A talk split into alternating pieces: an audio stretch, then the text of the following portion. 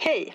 Jag heter Karin Pattersson och är kulturchef på Aftonbladet som har Skandinaviens största och ja, bästa kultursida. Varje vecka kommer dessutom mitt nyhetsbrev där jag skriver personligt om veckan som gick och gör ett urval ur veckans bästa texter och poddar. Både hos oss på Aftonbladet Kultur och på andra ställen. Nyhetsbrevet kostar ingenting och du får första tjing på inbjudningar till våra event och samtalskvällar om litteratur och idédebatt. Gå in på aftonbladet.se kulturbrevet och bli prenumerant. Hej då! Hej! Hej! Hallå!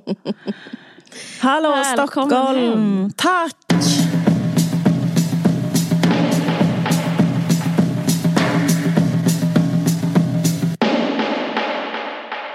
Jag är liksom, vad ska man säga? Jag är helt pirrig, eller jag är helt nipprig. Ja. För min bok har kommit ut idag och det känns liksom helt otroligt. Jag fattar. Ja, jag Så jag nästan gråta bara säga det. Ja, ja, idag när vi spelar in onsdag. Ja. Och sen så, gud vad sjukt. Hur, liksom, hur känns det? Ja, men det känns bra. Det känns jättebra att vi spelar in och att jag kan dela det med dig. För det, det är så, så mycket känslor och eh, jag, jag eh, känner mig väldigt mycket ensam i den här processen att promota den. Det är en svår grej att göra. Vi har Ja. pratat om det innan. Eh, men det är liksom en sån en ensam vandrares uppgift. Ja, Liksom. ja. Eh, att det, det är så här, em, jag, så jag upplever en stor ensamhet kring att liksom stå och saluföra den. Men, men eh, samtidigt är jag faktiskt väldigt lycklig. Jag känner mig väldigt lycklig idag. Jag, jag är jätteglad. Jag eh, har ju läst din bok eh, nu. Eh, typ för, eh, förra veckan när jag åkte flygplan till Spanien. Och eh, jag bara, bara tyckte den var så jävla, jävla, jävla, jävla, jävla bra. Jag blev liksom helt så här, tagen, alltså direkt från början. Så fruktansvärt bra språk, det är så jävla bra skrivet. Jag ska läsa här vilka sms jag skrev till dig. Caroline, din bok. Den är så fruktansvärt bra. Jag är helt golvad. Jag läste hela på flygresan. Jag är så otroligt stolt och imponerad. Det är det bästa du någonsin har skrivit. Snällt Vilket inte vill säga lite. Varenda ord och varenda mening är perfekt. Känns så extremt genomarbetad. Känner så mycket kärlek till dig när jag läser. Och att den också är så jävla rolig. Jag skriver skrivit också att det är fem plus-skämt på varje sida. Att man skrattar och gråter hela tiden när man läser den. Det är så jävla, jävla kul. Den är så fruktansvärt rolig. Och Ah, gud, Bra. jag, jag, jag, jag vet, du är jättesnäll, men jag klarar knappt av oss. och Det här är inte för att vara kokett, men Nej. det blir så, jag blir så överväldigad. Och även när jag fick de sms var jag tvungen att lägga från min mobil ja, jag förstår. Jag förstår. För det är liksom så sjukt. Jag har också känt mig liksom nervös att typ du ska läsa Ja, ja. Och, och tycka den är dålig kanske. Ja, eller så. ja. Eh, för att man vet inte själv, man är bara så djupt i något skit. Och sen så vet man, som bara, what the fuck hände? Så när man gjort någonting eh, och sen så bara liksom ska man eh, ge bort den till världen. Men jag, jag blev så glad av att du tyckte den var bra. Och att Jag blir så glad att du har skrivit den. För det känns som en sån jävla gåva liksom, att ge till folk. Alltså typ att ägna all den tiden som du har ägnat åt den här boken. Och sen så liksom ge den här, så här fantastiska liksom, presenten till oss. Jag känner mig extremt imponerad. Det känns som att du har gjort ditt absolut yttersta. Alltså den är liksom så himla... Nej men förstår du vad jag menar? Det känns som att du har liksom... Okej, nu var ni i den här podden. Skoja. Nej men... Du, Helt plötsligt så bara, aha. Nej. Kan det vara så här bra? Nej, jag skojar bara. Du, Det är verkligen så. nej, men så är det ju. Så är det ju. har fått lida lite. nej, men precis. Men, nej, jag menar inte så. Men det är ju som att man, när man jobbar med någonting som på ett annat sätt, så, så liksom, alltså att man, när det märks att det är så fruktansvärt genomarbetat. Det var ett stycke som jag nämnde för dig som beskriver hur eh, eh, huvudpersonen, eh, som då är ett barn, för det utspelar sig på massa olika tid, eh, tidpunkter samtidigt. Eller så. Men det här är då liksom en skildring från eh, huvudpersonens barndom. När huvudpersonen är eh, vad heter det, eh, liksom gäst eller är hemma hos ett, eh, en så här, eh, chilensk invandrarfamilj som eh, eh, jobbar med att va, jobba, att de är så läder, eh, garvare. Eller de, vad heter det? De jobbar med. Mm, lädergarvare. Exakt, liksom- precis. Men det är bara en väldigt kort, alltså det är så kanske en och en halv sida. Men att bara så här, hela det stycket, alltså det stycket är så perfekt. Det skulle, det skulle räcka. Bara, nej men menar, det, är så, det är så jävla, jävla, jävla, liksom, vad ska man säga, pregnant allting. Varje mening, varje stycke, varje sak liksom innehåller så jävla mycket. Så att eh, det är väldigt, Tack. väldigt, den är så jävla, ja det, det, det är liksom, det, det, och att det är så jävla snyggt liksom, komponerat och sammanhållet och saker som kommer igen och meta kommenterar och liksom allting. Alltså typ att man liksom, ja, vilket också gör att man, och titeln, att det är titeln är väldigt, eller liksom att så här, det är som ett verk som eh, stillastående förklarar det är kroniskt. Alltså så. Alltså det är liksom, ja. Tack, tack så hemskt mycket. Jag, jag blir så glad och jag är så glad när, att det också så här, just där, mm, det där det kapitlet. För grejen, jag har ju jobbat jätte, Mm. jätte, jättemycket med det. Det är så underbart att någon nu räcker, ingen behöver, alltså nu kan alla säga att den är jättedålig. För att det är så, jag blir så glad att en person, och du är den personen som ser det. För att jag försökte verkligen. Ja, ja, men det märks. Att du har jobb, alltså, nej, men menar, den känns otroligt, otroligt, otroligt genomarbetad. Eller liksom att de här texterna, de här styckena. För du snackar om att sli, tvätta grus, men det känns som sådana små perfekt slipade stenar som ligger så här i en liten rad. Liksom. Åh gud, tack. Som jag ska ha det här som liksom. ringsignal. Det här, det du sa nu. Men känner du så här, liksom, nu, nu, är jag, nu är jag klar med det här, nu släpper jag det här. Liksom. Känner du dig redo? Du känner dig redo att let it go på något sätt? Liksom, nu? Ja, det gör jag. Jag känner mig redo och lycklig. Eh, vilket är en känsla jag inte riktigt haft med andra grejer jag har gjort. Men jag känner mig... eh, jag känner liksom att det här typ är en ljus... Att det är ljust. Ja. Att, det, att det är någonting... eh, att jag...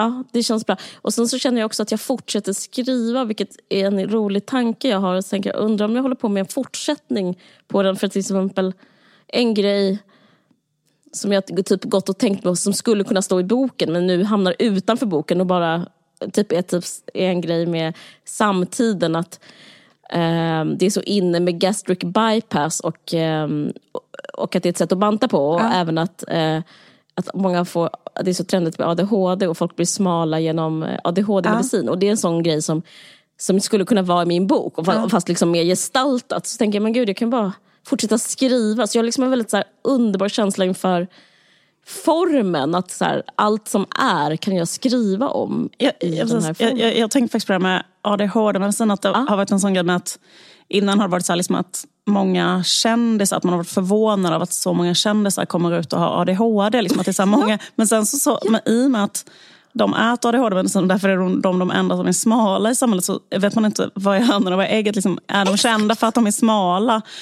Och liksom, de, de enda som är kända är de som är smala såklart.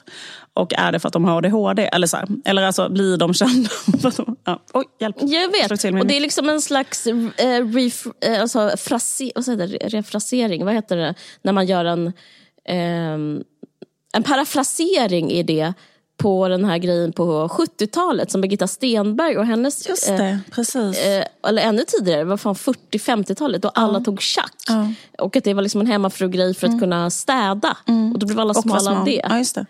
Och det här är nu liksom en väldigt så här för, för hård förenkling. Ja. Men jag bara tycker typ det är någonting med samtiden som hela tiden är fucked up och väldigt intressant. Visst är det så. Visst är det så. jag Men försöker jag, bara tänkte också... hålla mig ifrån ditt beröm, för jag kan liksom inte ta det. Jag, tusen tack. Jag vet inte vad jag ska säga. En jag, annan sak jag blir är så glad för det där med... Ja, säg, Ja, nej, men säg, ja, nej, men vad skulle du säga att du blev glad Nej. för?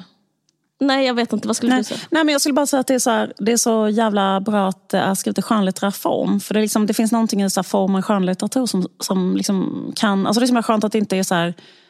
Det liksom berör saker i din bok som, sku, som liksom skulle kunna vara en samhällsdebatt. Eller skulle kunna vara, alltså fattar du vad jag menar? Men det är så jävla skönt att det är inte en samhällsdebatt. Eller det är inte liksom en... eh, ehm, alltså att när man... För att, för att liksom, det känns som att man liksom pratar om så här, olika frågor i samhället och att samhällsdebatten är så vidrig och alltid pratar om allting på ett så förenklat, äckligt sätt. Och eh, liksom, det, det är så stympande och mm, liksom, fler och fler människor känner att de inte orkar delta för det är så vidrigt. Alltså, jag vet inte. Liksom, men, men just i uh, att, uh, att romanformen är så här, ett så jävla fantastisk plats att vara. För där är liksom eh, alltså alla olika typer av tankar och vad man är hur man är en människa och vad en människa är och allt det här. är liksom, mm. Eller jag menar som i din bok då att eh, huvudpersonen inte är eh, god liksom, eller bra eller typ en bra person eller sådär. Liksom. Så, så är det ju jätteofta mm. när du skriver, att du liksom försöker mm. inte... För, för det är ju en annan så jävla stor grej i all samhällsdebatt, att det handlar så jävla mycket om vem jag mm. är, hur bra jag är på att tänka och hur perfekt jag tänker mm. och hit och dit. Liksom. Men att i din bok, mm. att det hela tiden, att det, det känns så himla himla så jag också, utanför Underbar. podden försöker jag bara framstå som god. Eller utanför boken menar jag. Så försöker jag, alltså jag, Caroline, håller ju på med det själv. Liksom. Ja men visst, visst håller man på med det. För man måste det för att man har liksom sitt konstiga liksom, ansikte i olika sociala appar och så. Och där kan man, mm. inte, där kan man liksom inte vara liksom, en hel palett. Alltså, det är ju det som är liksom, blir så fruktansvärt ointressant i längden. Men liksom när mm. man är i skönlitteraturen så kan det liksom vara så här motsägelsefullt. Uh, mm. Allting det här, uh, typ uh, ont, uh, fucked up, uh, bra. D- liksom, intressant att du säger men Jag vill försöka liksom att inte göra, bara för att det är huvudpersonen betyder inte att hon är ett offer har jag försökt tänka. Mm. Alltså bara för att hon bär eh, på agensen och är subjektet. Så, så, för, det, för så tycker jag man pratar om sig själv ofta. Att man allt, och, och liksom, det slutar alltid med att man själv har rätt. Mm. Eller att man blir utsatt för mm. någonting. Ja, liksom att man alltid blir vinnaren i ja, alla historier ja, på något sätt. Men det tycker inte jag är intressant om man ska berätta en sann historia. Nej, nej. Uh, så jag har försökt så här, sälja ut jaget. Mm. Uh, jag hoppas att eh, folk inte tror att det är jag. För det är ju jävligt, som du säger, inte, inte en god människa. Eller så här, mm. Nu blir jag orolig mm. för det där igen. Men, men det är sant. Ja, jag nej, men, eller eller menar liksom. att, att, att, för att, för att goda människor existerar ju liksom inte. Alltså vad jag menar? Nej, nej, nej, det är det som att huvudpersonen är... Mm. Uh, en människa med både bra och dåliga egenskaper. Den är inte extrem, det är inte som en, en extremt dålig människa, absolut inte. Jag tycker nästan att den här huvudpersonen är inte lika liksom, dålig som andra. För du har ganska ofta, eller typ i amningsrummet och sådär, att du skriver, liksom, eller du har så här huvudpersoner som är typ inte Men Amningsrummet var inte lika arbetad. Det var, det var ju mer, alltså, alltså mer ett satir, karikatyr. Eh, mm. Det här är liksom inte, har inget med satir att göra. Det här är ju liksom försök till någon eh, riktigt... Men jag, jag, ska inte säga det. Men eh, oh, gud, nu fick jag ett jätteroligt sms av en eh, skådis som sa att hon skulle ta med Julia Duvenius på min releasefest. Det var väldigt kul sagt eftersom Julia Duvenius har rasat mot mig eh, på Insta. Skit i det. Eh, ja, men du, tack så hemskt mycket. Ja. Jag försöker så stänga ner. Jag är faktiskt mm. extremt, extremt eh, eh, glad och eh, dina sms, jag grät när jag fick dem och eh, du är snällare än båda mina föräldrar. jag, eh, jag är inte snäll, jag gjorde bara en objektiv eh, litterär bedömning av att det var... Okay. Nej, nej, men jag känner mig, känner mig jätte... Känner, liksom, min, min största känsla var tacksamhet. Så tack för att du gjort det här enorma arbetet. Så, så, så kände jag. Jag var riktigt, riktigt, riktigt tacksam kände jag. Som att jag hade fått en otrolig present helt utan att göra någonting. Typ. Så, så liksom.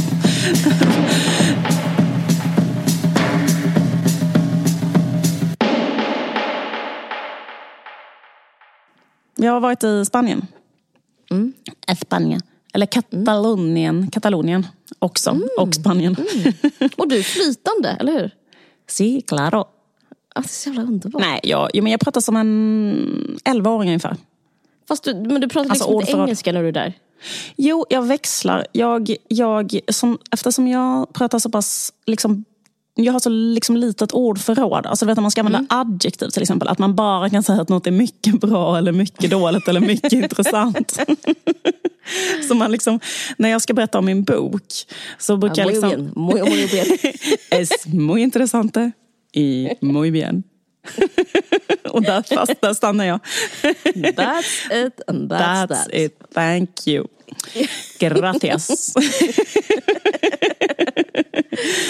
Nej men jag har varit mycket bättre på spanska men jag har inte underhållit det särskilt mycket. Men nu faktiskt när jag var där så kände jag att jag började mm, komma in i det väldigt mycket efter några dagar. Så jag tror att vi behöver bara ha mm, en eller två eh, veckor eller någonting för att komma in i det lite mer. Men liksom, om, när jag blir intervjuad så kan det till exempel, eh, alltså den här personen som intervjuar kan ställa frågan på spanska och eh, så kan jag svara på engelska, så har jag gjort.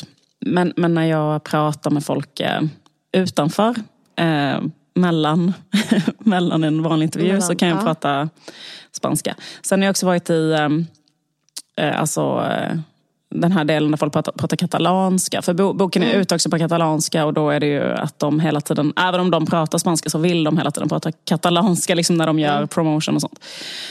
Ehm, för de håller på med den um, identitetspolitiken. ja. Men, ehm, jo. Jag har men, sett dig framför mig, alltså för jag har dagdrömt om dig där. Och då har jag sett dig eh, till höger och vänster ha liksom eh, diskussioner och skratta på spanska. Typ. Mm. Claro que sí. Claro que Eh, sí. espeja- vad heter, vad heter eh, spegeln? en la sala de los espejos. Eh, En sallad de los espejos. Det känns väldigt mysigt att tänka på dig där. Ja, vad fint. Um, det, ja, det, det, det är så jävla konstigt med Spanien för att jag har liksom varit i Spanien, alltså jag kan ha varit i Spanien 53 gånger. Nej, men alltså på riktigt, jag har varit, alltså det, är det, det är det landet i Europa där jag har varit flest gånger. Av någon anledning så har jag bes, besökt typ varje hörn av Spanien. De, de frågar liksom så, har du varit här någon annan gång? Jag bara, nej men jag har varit i Cordoba och Sevilla och Grenada och sen har jag varit i Malaga och sen har jag varit på Mallorca. På, sen har jag varit i Barcelona och Caracas och Valencia och sen Madrid och sen har jag bott i Salamanca. Och så, alltså, du vet, och sen så bara slutade det aldrig. Så man undrar så här, varför? Eller så, är det lite, det är lite, här, och de bara kollat på mig väldigt chockat. Bara, jag har all, inte varit, det är som att någon skulle besökt Sverige och varit så i typ i 90 procent av svenska städer. Jag har varit mycket mer än en genomsnittsspanjor. Har jag var, liksom, Ja. besökt varenda vrå av Spanien av någon anledning. Nej, men det finns eh, fler. Jag har också varit i Basken, har varit i San Sebastian och Bilbao. Och, eh, alltså, det enda stället jag inte har varit i är Galicien. Alltså, Det är så kul. Och det, är så, det, det, det, säger så mycket om eh, vår generation. För att ingen, alltså, alltså folk som är Gen Z, Ja. alltså Z, de Eh, dels så gör. Ja. gör de inga egna resor utan sina män och familj. Och dels liksom så är det fel att resa. Så det, det, det, jag tror att det här är som en sån...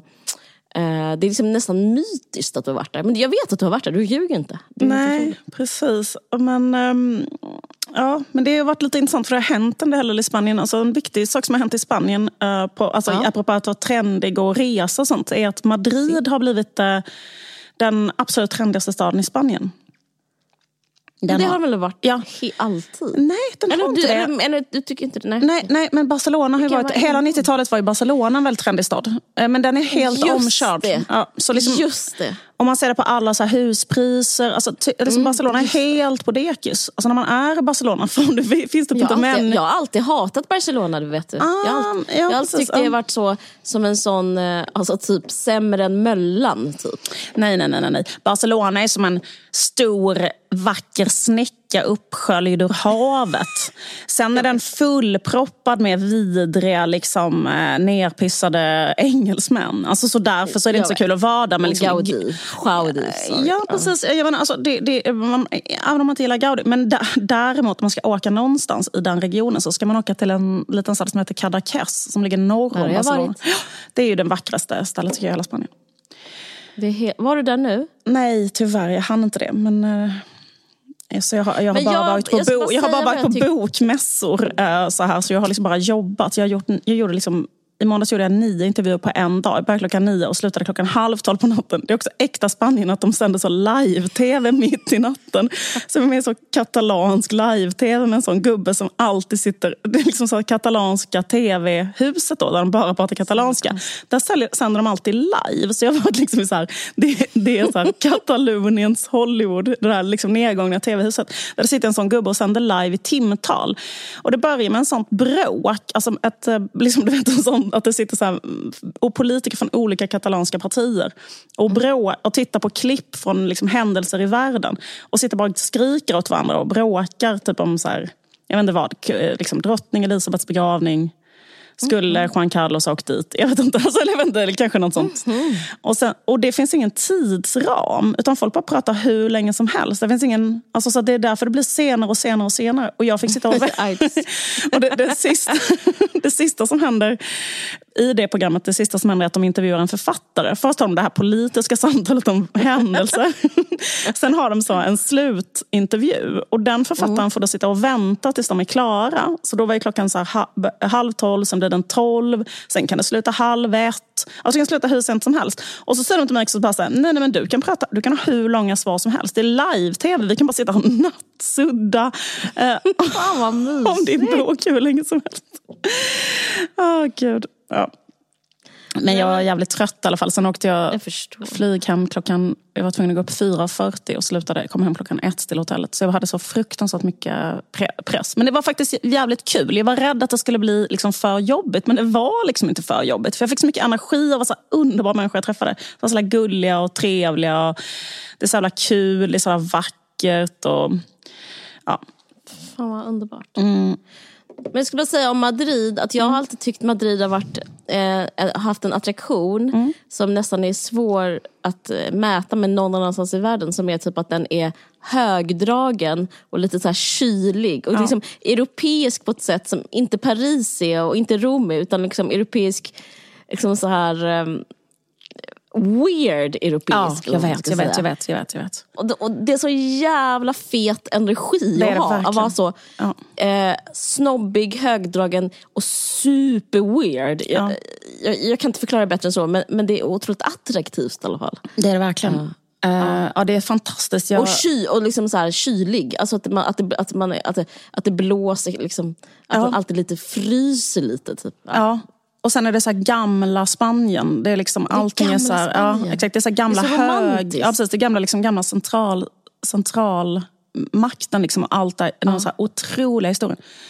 Men eh, precis, men vi har ju en tradition att vi pratar lite grann om gatumode. Si.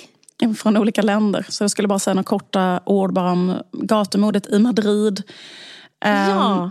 Jag, Vad snällt att du varit korre, eh, modekorre för det är ett högtid nu. Det är, eh, höstmodet börjar liksom Absolut. För grejen att Barcelona, nu, nu, all, alla i Sverige har ju varit i Barcelona upplever jag väl mm. ofta. Så alla vet hur gatumodet i Barcelona ser ut och det ser exakt likadant ut fortfarande. Det är väl också därför de är på nedgång på något sätt. Liksom, gatumodet i Barcelona är alltid så här, det har alltid varit så här, en kille med tights och en magväska och en hockeyfrilla.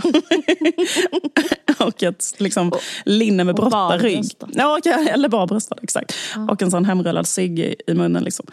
Eh, och tjejerna i, Barcelona har ju så här, det är ofta så typ en, en, en jättekort, kanske virkad kjol eller mm. något sånt där.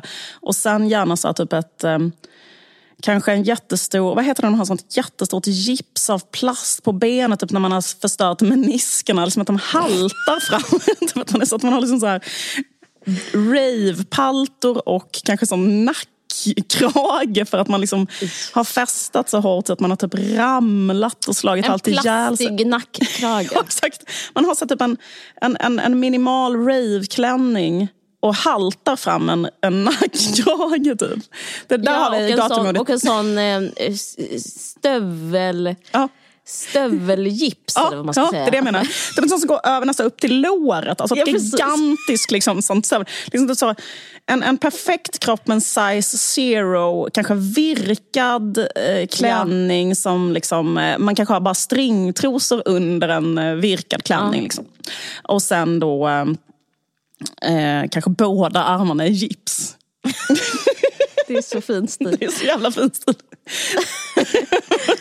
det är det. Men jag skulle inte säga det är perfekt kropp. Det, det, är ju lite så, alltså lite tjackad kropp kan man också beskriva det. Ja, absolut. Men alla har ju jag, jag tänkte för så här, faktiskt när jag tänkte börja prata om gatumordet i Spanien så tänkte jag så här, frånhåll dig nu rasbiologin. Men jag, jag, jag, kan nästan inte göra det ändå. För att det är, någon sak med, det är någonting med att alla är kanske två, tre storlekar mindre än i Sverige. Alltså, Så är det. Så är det. Precis, så liksom nästan vad som helst. Och, och liksom det också gör ju att man...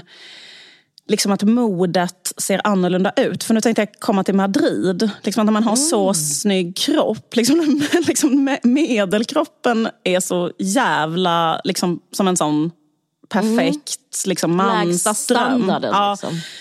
Precis. Då, till exempel så existerar inte kaftaner i Spanien. Alltså, folk har inte vida klänningar. Utan Ah. allting har en midja. Såklart, Såklart. för det är ohett Ja. med Visst är det det? det är så Men det är bra om man är fet. Ja, exakt. Okej. Och även äldre kvinnor har inte heller kaftan. För det är en sån grej annars att man har kaftan. För det så, har varit så himla stort med kaftan. Men jag blev faktiskt så jävla, det kändes så jävla gött att vara i ett land utan kaftaner.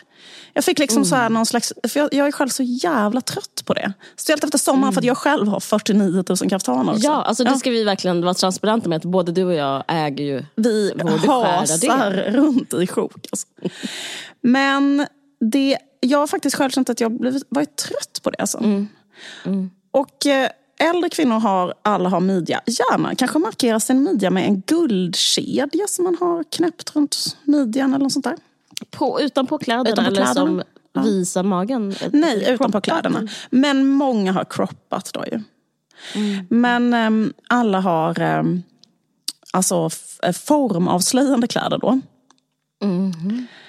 Och eh, en annan sak är att färgpaletten som alla kläder har i Spanien.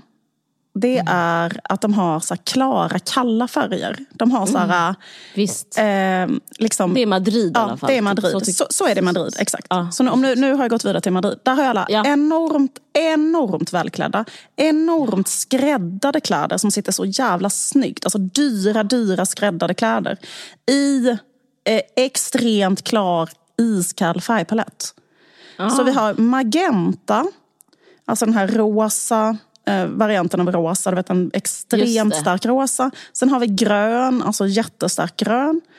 Sen eh, vit, Alltså är det klargrönt Klargrön, eller är det ja. grönt mot svart? Liksom? Är det svart i färgen? klar, klargrön, klar kallgrön.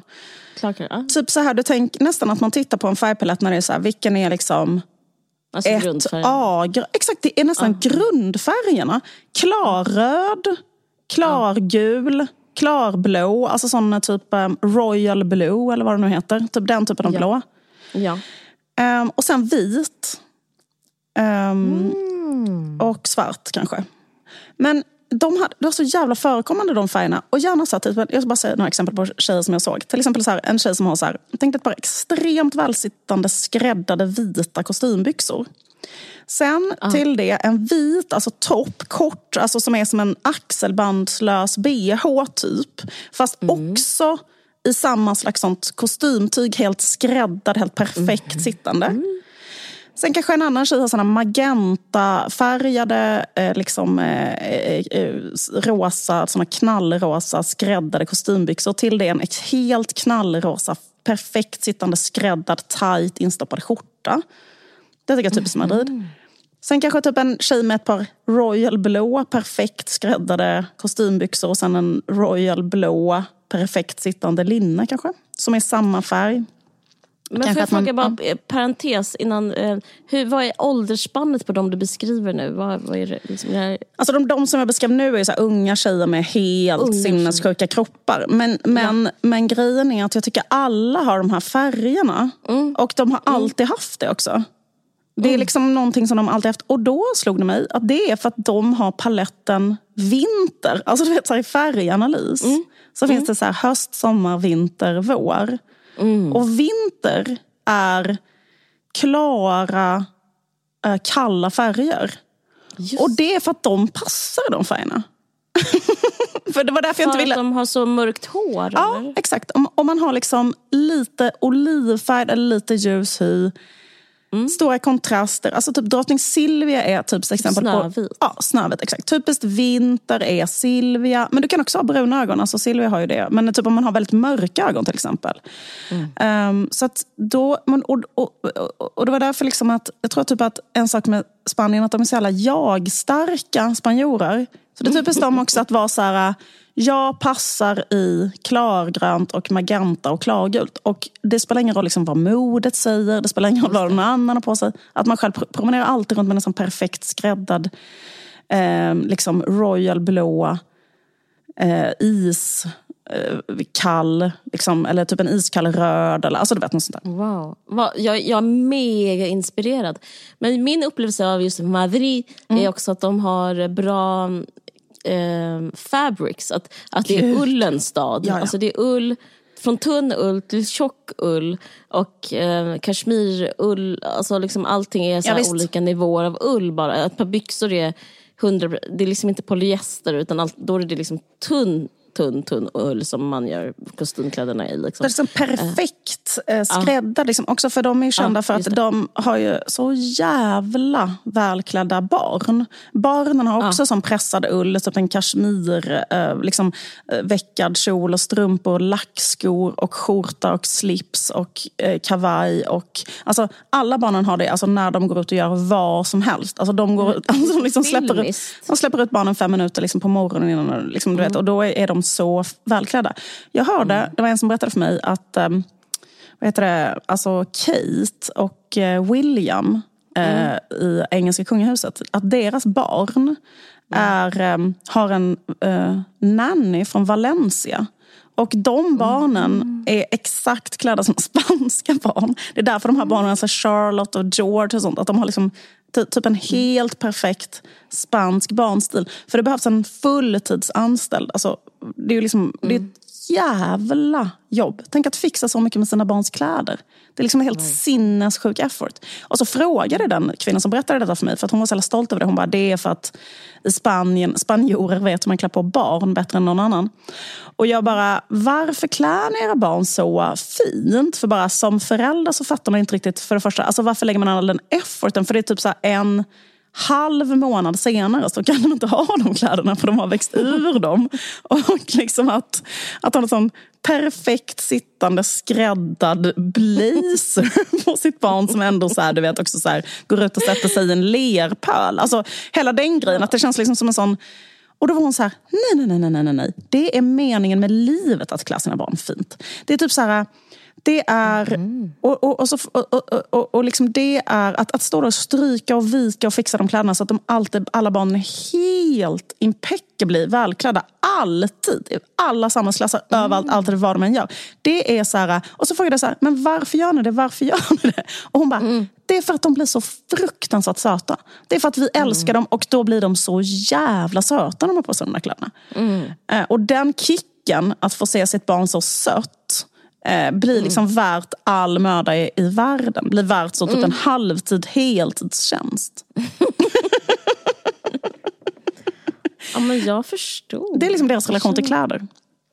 Um, det om det. Ja, men jag tyckte det var lite Det- inspirerande. Därför att jag själv är vinter också, som färg. Jag, jag älskar de där färgerna. Ja, Alltså att ha så här, eh, till exempel magenta i en färg som jag ofta har. Och också blå, klarblå. Just Och det. jag, tycker, det är jättefint. Och vit. Man passar ju vit också. Det är inte alla som gör det. Men jag älskar att ha på mig vitt. Jag tycker det är supersnyggt. Det är väldigt fint. Eh, ja, verkligen. Det, det är super, super fint. Är jag vinter också skulle du säga nu? Men jag undrar, för du passar väldigt bra. För en sak som man absolut inte passar i när man är vinter, det är beige. Alltså alla de här liksom jordtonerna och sånt där. Är man, ska man inte ha. Alltså varma varianter. Just Och jag undrar, för du passar ju väldigt bra i så här kamel och brun och beige och sådana saker. Jag undrar om du kanske är höst? Okej. Ja. Tack.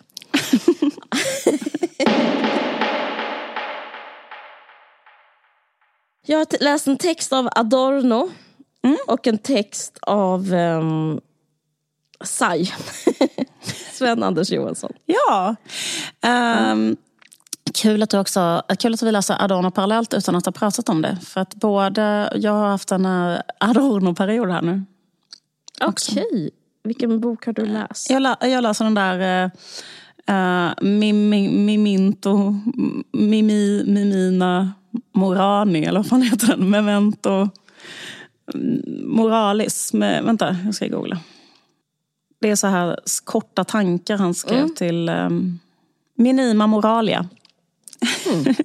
Den, eh, reflektioner ur det stympade livet. Han skrev liksom korta texter som var brev till någon där han skriver olika tankar om olika, olika liksom lite så kortare tankar och spaningar om olika saker. Takes. Takes. Han har många takes. Mm. Han har många eh, takes. Adorno. Eh, jag kanske läst dem i någon samling, jag har inte läst den här boken. Eh, Adorno är också faktiskt lite känd från min bok, jag nämner honom. Mm. Eh, men jag läste den här som är väldigt kort, den här texten. Eh, den nya höger, högerradikalismen heter Mm. den. Ehm, och den skrevs 1967. Mm. Men eh, återkommer till den. Han skrev om den här den auktoritära, men det var liksom han som kom på det med så här, den auktoritära personligheten. Eller något sånt där. Adorno. Ja, Ja, typ att uh, varför människor blir fascister typ. Skrev han. Precis. Ja.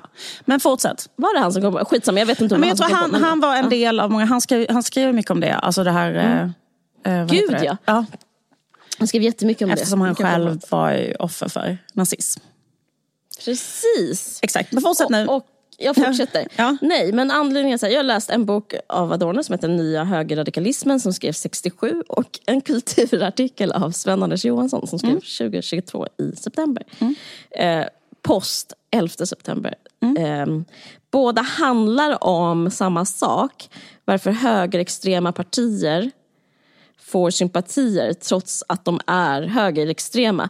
Särskilt Adornos text handlar om det. Alltså, Inte högerextrema partier utan han frågar sig om vi vet om historien, hur kan ändå historien upprepas?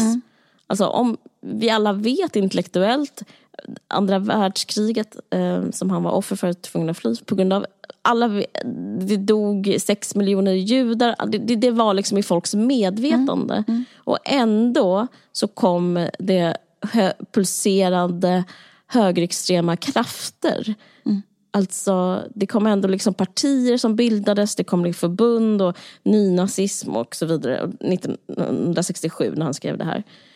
Och eh, Sven-Anders Johansson skriver inte så mycket om varför utan jag skulle mer säga att hans text handlar om hur attityden till SD, alltså nu ska inte, jag ska inte säga att eh, SD är högerextrema men de beskrivs eh, både av sig själv men särskilt så här, utomlands på ett slags, när man liksom gör en, eh, en utzoomande analys av SD kan man bara säga att ah, men de har rötter i nazismen. Ja visst, det har de ju. Eh, Alltså, de, kommer ja, de en- har ju de, det, de, de, de bildades ju som en högerextrem.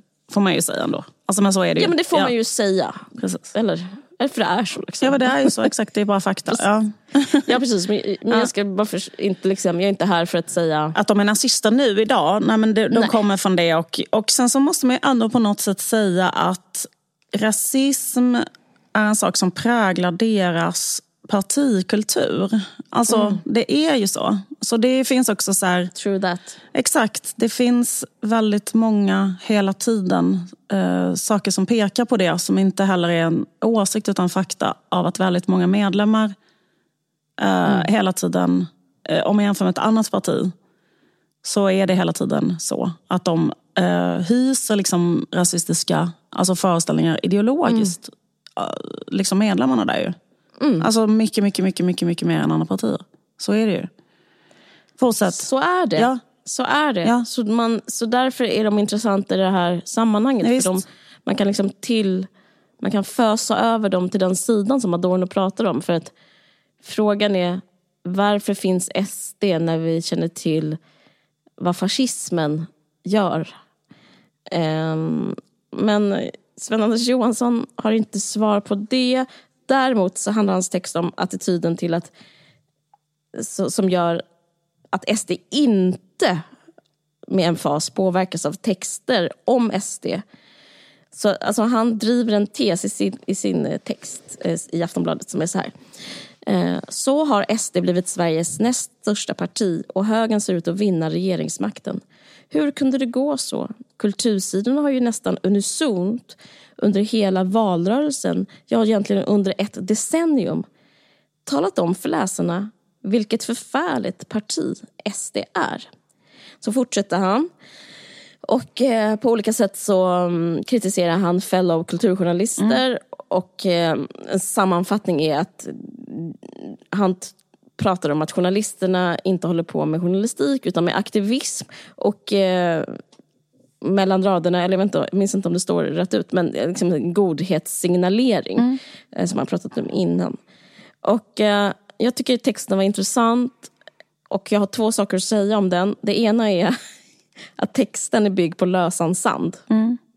Så där, därför, därför tycker jag den är intressant att prata om. För, att, för det är... Ja, alltså så här. Jag önskar att det var som det jag, jag önskar att den här bara stämde. Jag önskar att i tio års tid har folk varit besatta av rasism. Vithetshegemoni och att branda sig liksom mot SD, mot rasism, mot nazism.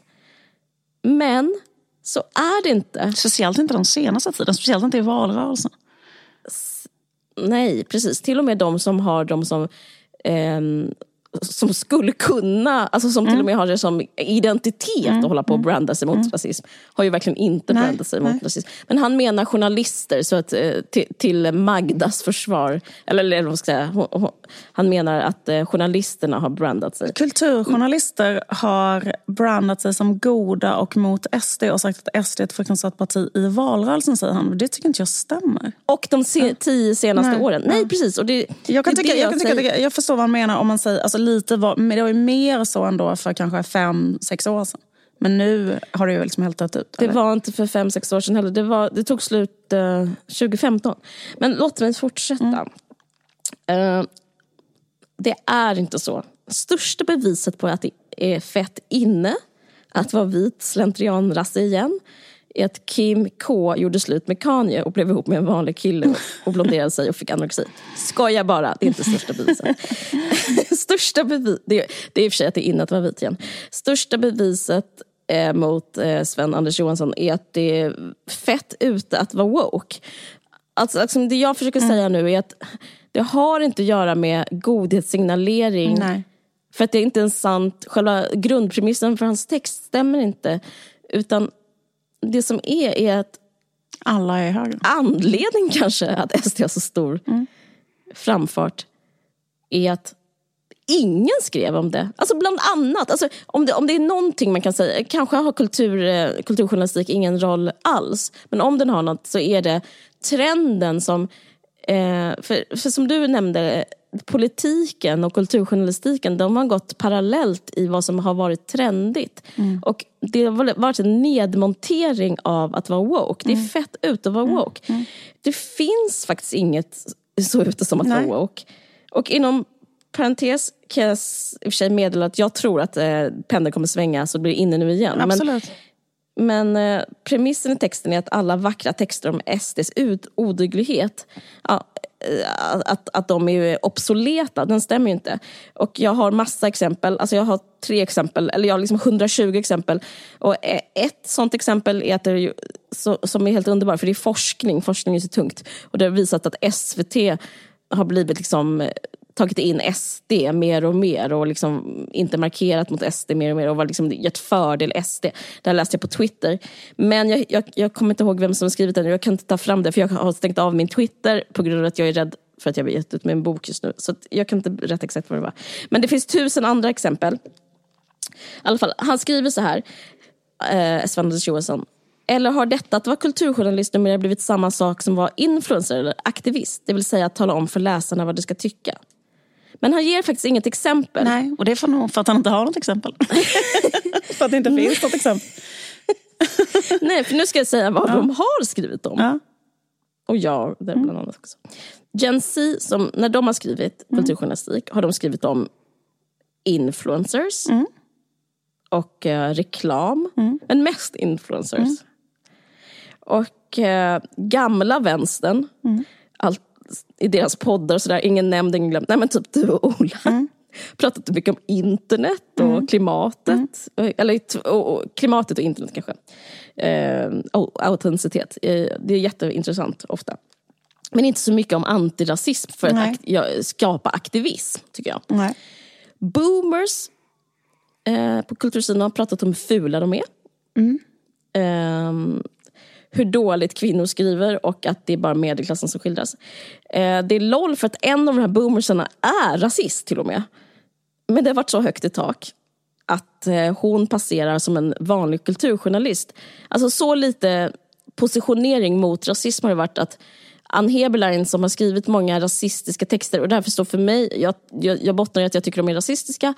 Uh, hon har många gjort ras, rasistiska ställningstaganden. Hon liksom är nu bara en, eh, en eh, kulturjournalist som vem som helst som pratar om att hon har dubbelhaka och saknar catcalling. Mm. Um, väldigt många har pratat om Tinder. Mm.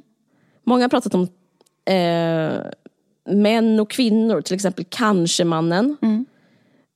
Um, en falang, och, så, och det här talar mot jättemycket om vad Sven-Anders Johansson skriver, har ägnat sig åt att man måste få prata om allt. Till exempel Stina Oskarsson, att liksom prata, med en, prata med kontroversiella, ja, ibland faktiskt eh, högerextrema människor. Mm. Att ta in dem på mm. kultursidan mm. har varit en diskussion mm. om. Inte att, tysta SD. Eh, en falang tycker att det är viktigt att komplicera abort. Jag har läst några texter på Expressen Kultur, eh, typ att det är konsumism i abort och sådär. Eh, men det mest aktivistiska, alltså det som så man skulle kunna applicera på hans text mm. när journalister övergår till aktivism, det är liksom när man pratar om reklam, vilket jag eh, välkomnar, jag tycker det är superintressant, mm. och gig-ekonomi. Mm. Björn Wiman har sagt att man inte ska ge pris till gangsterrap. Och eh, om det är någon, jag försökte liksom leta vem som har problematiserat invandring och sådär. Och det närmaste jag hittat är Åsa Linderborg och Göran Greider som har problematiserat invandring i sin bok som heter det vad fan, populistiska manifestet. Men som inte skulle jag säga gör det mo, det är inte, det är inte särskilt kontra SD utan mer eh, pratar om typ den vita arbetaren. Så jag undrar, vem är det som har skrivit de här antirasistiska texterna? Kan du, vet, du, vet du vem? Nej, jag försöker faktiskt tänka nu väldigt mycket för att se om jag kan komma Jag tänkte på, på Amat Levin, han har skrivit ja. någon. Men han, han har liksom en, ett perspektiv som inte heller är så um, partipolitiskt. Utan jag tycker han pratar liksom om fenomenet med typ så här rasprofilering och han har det här kontot Svart historia som är väldigt så här, där han förtjänstfullt liksom är folkbildande. Eh, men jag tycker inte det. Kan det vara liksom, men jag vet inte riktigt. Men ja, precis. Jag, jag måste säga också att jag har inte varit så bra på att följa så kulturdebatt. Utan, Nej. Men jag jag vet inte om du tänkte komma till det också, men jag tycker en annan sak som han eh, vad heter det, mm. säger där i den där artikeln mm. är liksom att det är typ kulturjournalisters fel typ att SD har växt så mycket. Eller typ att Mm. Eller att kulturjournalister har något med det att göra. Eller att mm. vad som står på en kultursida påverkar de här väljarna på olika sätt. Alltså typ får dem kanske att bli mot eller för. Eller vet sådär. För mm. det tror jag liksom är en väldigt, väldigt, väldigt stor bit av varför. Alltså för det är också så mm. komiskt självgott att tro. Alltså för att i dagens medielandskap, alltså varför jag tror att de har, eller jag menar vad som är helt mm. uppenbart varför de har gått fram så himla mycket. Det är för att mm. SD har en helt otroligt framgångsrik mediestrategi och har liksom mm. typ trollfabriker och har och att det finns en hel alternativ mediesfär. Och de är aldrig inne på de här sidorna överhuvudtaget. Alltså de är aldrig, de läser inte någonting som står på DN eller kultur. Alltså så här, och unga människor läser aldrig det och aldrig, utan de är ju i så en tunnel på Youtube liksom. Mm. Eh, tänker jag, där det bara är så här, eller lyssna på så här Aron Flams podd. Alltså vad du menar, där finns mm. en jättestor sån eh, grej. Liksom. Och det är ju där, känner jag, har det förts fram en mm. osannolikt framgångsrik propaganda för en konservativ liksom, högersväng i samhället. Och den, mm. tror, där tror jag media har påverkat jättemycket. Men jag tror inte att media påverkar särskilt mycket. Typ som vad det står, vad typ kanske Björn Wiman skriver. Alltså jag tror inte det. Inte Nej. unga människor, det är ingen som läser det. Nej, men jag Av tror att liksom han stora, inte tror det heller. Nej. Alltså, jag ger honom rätt i det också. att det är, det är inte omstörtande att skriva på kultursidan och det är inte subversivt. Eh, det skriver inte han, men, men jag tolkar in att han inte tycker det och jag tycker inte heller det. Men jag har liksom en annan åsikt som är att det måste göras. Ja. Alltså typ, även om det inte är varken omstörtande eller subversivt eller liksom ens påverkar, eh, och till och med påverkar alltså valrörelsen till, till, till SDs fördel, så måste det liksom ändå göras. för jag tycker att hans argument, hans argument han säger så här, eh, det spelar ingen roll att ni är aktivister för det blir, för liksom SD eh, kommer ändå vara stora. Jag tycker liksom inte det, jag tycker att hans argument är aktivistiskt för att det är liksom, det kanske låter jättesjukt när jag bara säger det så här, men jag, det är inte journalistens roll att ta hänsyn till om SD blir stora eller inte stora, utan liksom snarare ja. hålla, liksom måla upp eh, linjer som liksom intellektuella tankebanor som handlar om liksom, tankegodset alltså, bakom liksom, vad, är, vad är fascism, vad är rasism och, och jag, jag tycker liksom jag, skulle, jag saknar det samtalet. Det är därför jag reagerar på den här texten. Jag saknar liksom en slags intellektuell diskussion om eh, fascism. Ja. Så jag, jag, för jag upplevt att det är så otrendigt. Och det, det, om, jag vet inte om jag har någon poäng heller, men om jag har en poäng så är det att jag tycker det känns så obehagligt att, att, allting, eh, att kulturjournalistiken har att göra med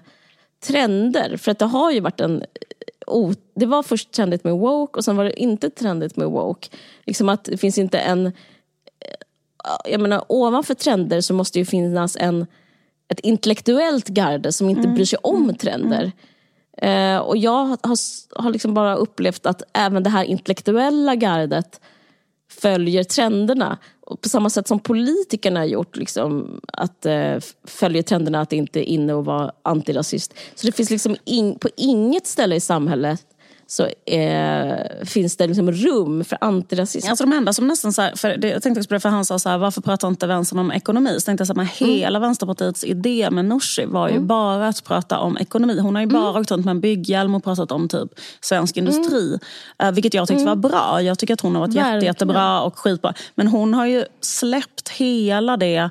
Alltså menar, mm. hon, hon har inte sagt någonting om så feminism eller antirasism. Alltså hon har inte sagt Nej. någonting om det. Vilket jag tror var liksom, det, det är konstigt för att eh, jag, jag antar att de, liksom, jag menar, de ville de, inte... De gör ju också det för, för att kunna hålla sig ja, kvar. Ja, såklart. Absolut. Så det är inte de, nej, de, de gör ju det för att... Liksom, men jag bara menar att när till exempel de hade en så himla tydlig valstrategi att mm. inte prata om de här andra grejerna. Mm. Eh, för att just det är så otroligt otrendigt och oefterfrågat. Så här, mm. tro, tror kanske, liksom, jag vet inte, eller, liksom, eller så att det, att det inte går att möta SD på det sättet. Eller att det har varit oframgångsrikt att möta SD på det sättet. Så alltså, de kanske har försökt möta dem istället i deras egna frågor. Alltså typ så här att, eh, och mm. Om folk nu känner sig otrygga på landsbygden över sina anställningar för att det finns så mycket invandrare. Mm. Så kanske de ska säga, vi förespråkar eh, fasta anställningar och en bra a-kassa. Och så pratar vi inte ens om liksom, huruvida ni är rasister eller inte. För att det är liksom inte det. Liksom, ja. Och det förstår jag, den valstrategin. Liksom, för att, så här, istället oh. för att um, Liksom. Oh ja. och, och, men, men det, det, det som men jag tycker är så konstigt. de intellektuella ska väl Nej, nej inte de intellektuella. Men jag menar, det tycker också det är konstigt ja. för att han sa så här, varför pratar inte vänstern typ om ekonomi? Man bara, men det är ju liksom det de försökte göra eller? För mm. de enda som har på så här, hjärta då... och medmänsklighet, det är ju Centern har jag på så pyttelite på sina eh, valaffischer. ja. liksom. Nej men han menar vänsterintellektuella ja. Ehm, eh, journalister. Men, men det ska återvända till Adorno bara för att eh, liksom sätta de här texterna mot varandra lite. Den nya högerradikalismen det handlar ju om att trots att eh, andra världskriget hände så finns det högerextremism. Och han säger en sak som, jag, som är väldigt intressant. Han säger att det beror på att vi har samma kapitalstruktur som då. Mm. Alltså Adorno säger, varför finns det högerextremism när, vi, när andra världskriget har hänt? Jo, för att kapitalet då, när det skedde, var ordnat på samma sätt som eh, som, som det var ordnat när nazismen tog makten och triggade liksom olika saker för att använda ett modernt ord. Alltså, eh, det triggade samma, eh, samma mekanismer i samhällskroppen. Och det är klyftan mellan landet och staden, rika och fattiga, upplevelse av förtryckt och eh, reellt förtryckt. Men det, det ironiska är för jag, googlade på den här texten och kollade om någon annan skrivit det. Och då har Sven-Anders Johansson skrivit om det här för två år sedan, eller fem år sedan, om Adornos text också. Mm. Och han håller liksom med han håller med Adorno, men det ironiska med alltihopa är att det är en kulturtext. Mm. Adorno är liksom kingen, kulturjournalistik-kingen. Och jag hade inte kunnat sitta och läsa de här extremt smarta grejerna om inte han hade skrivit just en äkta liksom, essä om, eh, om det här. Mm. Och, och det är den här typen av text som dels Sven-Anders Johansson liksom baserar sitt argument på men också förkastar. Så att han, Mm. jag, jag, jag ska citera eh, Adorno istället. Mm. Det börjar så här. Jag höll år 1959 ett föredrag som hette Vad innebär det att tänka på det förflutna på nytt? Där jag framförde tankegången att högerradikalismen kan förklaras. Eller att möjligheten till en sådan högerradikalism som då egentligen kan förklaras därigenom och de samhälleliga förutsättningar för fascismen ännu finns kvar. Ja. I första hand tänker jag då att tendensen på kapitalkoncentrationen, precis som förut, är förhärskande. Så det är ju att prata om det, alltså prata om det, att skriva så här SD är stora på grund av, om man nu tänker att Adornos eh, tanke liksom, är bärande, om den stämmer. Då, jag, jag, jag bara säger att jag, jag skulle gärna läsa en sån text. det är inte dåligt. Nej, precis. Ja, precis. Och läsa om det nu. Är det, är det samma sak nu? Jag vet inte. Det kanske är så här. Okej, kan vi känna igen liksom kapitalkoncentrationen Ja. den här gången också? Hur, hur är läget med kapitalkoncentrationen och SD? Alltså jag tycker det är... Ja. Och det är nästan typ så, en kulturjournalist typ så, yttersta uppgift att göra det. Eh, så jag vill inte gå in, jag, jag, vill, jag bara liksom säger att jag, Skulle det är inte för lite. Det, Nej. nej. det är inte för mycket, det är för lite sådana texter. Ja, men precis. Jag tänkte också på det när han sa det där. För jag tycker också liksom att eh, för att höger, alltså just det här. På, på något konstigt sätt så kan jag känna en, ett hopp eller en tillförsikt i det här med trender också. typ att så här, det var så otroligt trendigt med woke, eh, typ 2014. Och sen nu så är det så otroligt trendigt att vara typ rasist. Eller liksom att vara liksom, eh, så här konservativ rasist, typ, eller vad man ska säga. Eller vara så här, typ en tuff, stenhård... Eh, liksom, eh, men, men men just att det, för det är också så unikt töntigt liksom, hur de här människorna är Ja. eh, idag. Alltså det är helt eh, fruktansvärt. Eh, den här typen av eh, influencers som liksom dominerar väldigt mycket på, på liksom, eh, i typ Youtube eller i en kategori poddar, en kategori på Twitter och så vidare. Och eh, men att de liksom har så mycket medvind nu så de har nästan förlorat sina fiender. Alltså jag hörde så här, eller de har typ nästan inget att polemisera mot längre. För de levde ju upp av att polemisera mot woke på något sätt. Liksom. Men nu det. har de typ ingen woke person att polemisera mot. Så jag hörde så här, Hanif Bali typ yttra sig. Han är ett jättebra exempel på detta ju, som har liksom levt på att polemisera mot woke eller snöflingor eller liksom mot liksom antirasism och feminism och sådär liksom, och vänstern och så. Ja, men liksom att, nej, men just att, eh, jag tror Johannes Klenell drog upp det, att de, när de ska liksom hitta något, någon, någon i PK-etablissemanget som, som är så jävla god och så tar de upp Schyffert typ.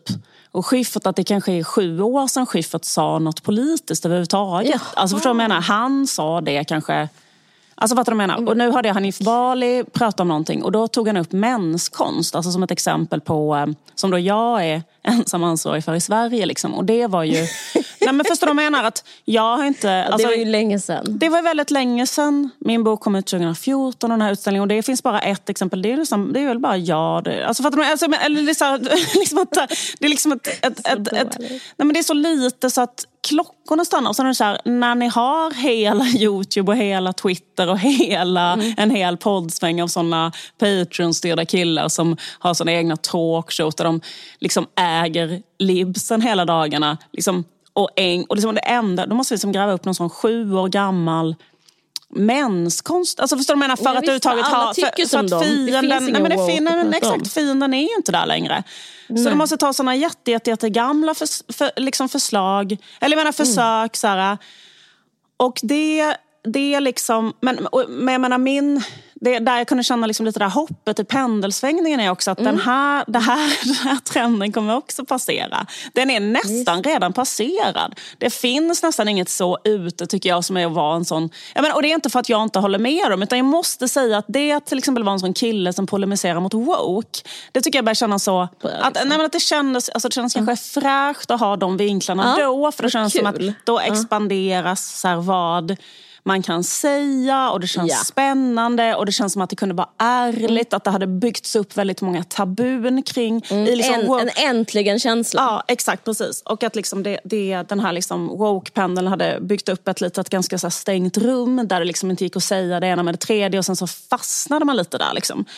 Och sen så liksom behövdes... På något sätt, men, liksom, men nu, så här liksom, just att, så här, att säga, alltså att, att typ så teoretisera kring att woke är dåligt. För det har ju till exempel jag också gjort jättemycket. För att jag har, tycker också att woke är, eller menar att mycket av den eh, det sättet att bedriva politik där man fokuserar väldigt mycket på kanske kulturfrågor. Alltså det blir ju så här det här kulturkriget som kanske pågår i någon Eh, där det blir kanske väldigt så här, eh, ja men ah, det som vi alla vet. Eh, stängt och liksom elitistiskt och dogmatiskt och i förlängningen väldigt så här svårt och ehm, ja men kanske... Det kan vara lite meningslöst. Man- ja, jag, kan, precis. jag får så meningslös exakt. vibb av det. Och också kanske att det blir lite så här ointressant för att det inte är, liksom är så ärligt eller sant. Eller så, liksom, för det finns så mycket rätt och fel. Så man måste bara liksom, uttrycka sig efter ett manus istället för att säga kanske hur man riktigt, på riktigt äh, så här, tänker om något. Eller, du vet, sådär.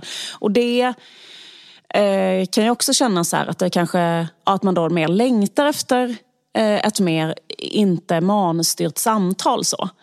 Liksom. Mm. Eh, och, och det, och det, så det, jag, tror inte, jag tycker inte det är något konstigt att det så här, var tvungen att ersättas med ett, ett annat typ av paradigm. Men grejen är att det här paradigmet är liksom...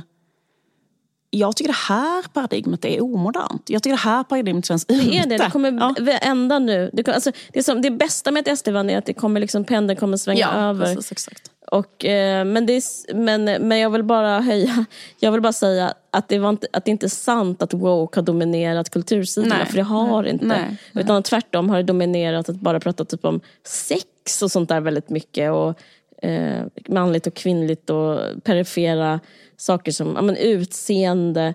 Mm. Eh, jag vet det, för jag har liksom varit rasande efter varje sån text. Så att, eh, jag känner mig osedd. Jag känner, att han, jag känner mig gaslightad av hans text. Min, min aggression eh, fanns på riktigt. Ehm, så när folk har pratat om in, alltså kulturjournalister som har sysslat, alltså så profilerade kulturjournalister som har pratat om så här, kanske integration och sånt, de har ju väldigt mycket varit så här, kanske, tycker jag har varit väldigt dominerat av så här, Diamant Salihu kanske. Alltså, Förstår du vad jag menar? Folk som har så här, fokuserat på kanske kriminalitet. Man har ju inte haft mycket så här, alltså typ att kartlägga kriminalitet och så. Fokuset har aldrig varit så här, eh, någonting, men- som, man aldrig, hans- någonting som man hans- aldrig har hört är ju så här, eh, människor i segregerade områden pratar själva om typ deras egna problem eller liv eller så. Alltså det är ju en sak som Nej. är, liksom, aldrig har varit med någonsin liksom, och fort, fortsatt inte. Så det är också konstigt. Diamant Salihus framgång, eh, min analys om Diamant Salihus framgång är också att han, jag tror att han är en eh, pensionerad antirasist, men hans framgång bygger på att han har aldrig heller som, han har aldrig varit aktivist, han har aldrig varit tagit ställning utan han har liksom an, han an, aldrig använt ordet rasism en enda gång. Han har bara sagt typ så här, de har lagt ner Folkets hus eh, och det är 50 barn i den här skolklassen. Så han har liksom varit han har varit väldigt intelligent på det viset för att det hade inte varit önskvärt om han hade haft woke-retorik, det vill säga Nej, bruna barn blir, blir sämre behandlade i samhället. Alltså, de orden har liksom inte han...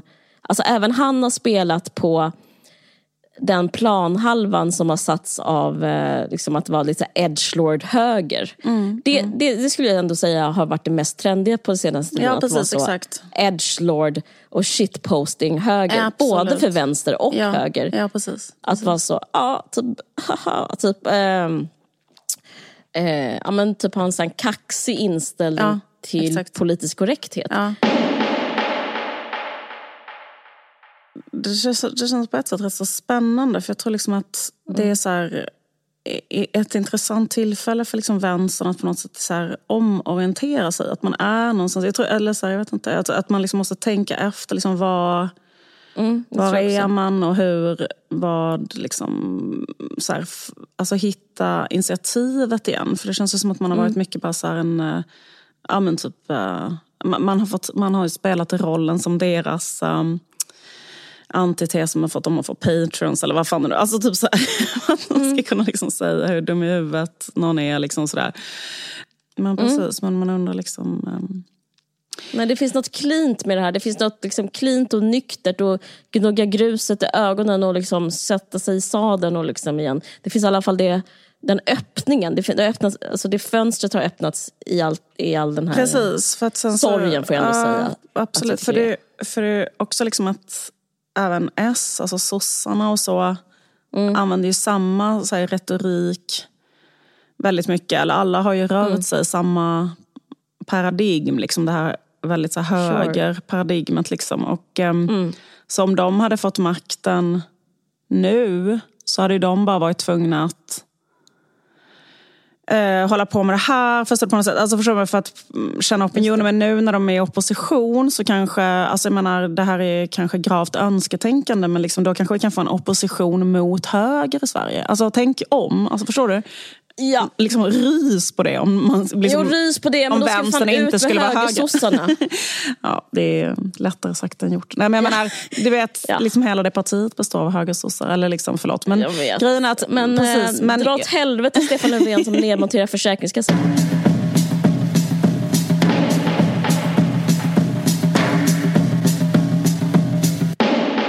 Jag måste berätta en sak. Alltså en positiv sak. Och det är eh, att jag har fått en kod av eh, Bokus. Det här eh, bokhandeln på nätet. Och om man anger koden kroniskt så får man 10% rabatt när man köper en bok där. Eh, Den är redan billigast. Eh, Jag kollade vad som var billigast och det är Bokus. Och då blir den alltså ännu billigare och sen så får man 10% rabatt. Ange koden kroniskt. För boken det är kroniskt. Den som Liv pratade om innan och jag betalade inte henne eller någonting och det här har inte med det att göra. Eh, Och det gäller till 10 oktober. Det är kroniskt, 10% på Bokus. Skriv in kroniskt. Var det klart? Var det tydligt? Det var jättebra. Och så handlar den innan den, den 10 oktober. Så skynda, skynda och fynda. ja, ja. Eh, vad trevligt att prata med dig. Stor kram. Ha det så bra. Kram till er gulliga lyssnare. Eh, tack för att ni är med sak. oss. Mm. Eh, när åker du hem från bokmässan? Eh, på, jag åker faktiskt hem på fredag. Eh, Ah, kväll. synd. ja. Annars hade vi kunnat ses. Jag såg att du hade skickat det. Men eh, vi säger hej då bara. Eh, Okej, vi säger hej då. Hej då, hej då, hej då, hej då. Tack för att ni lyssnade. Tusen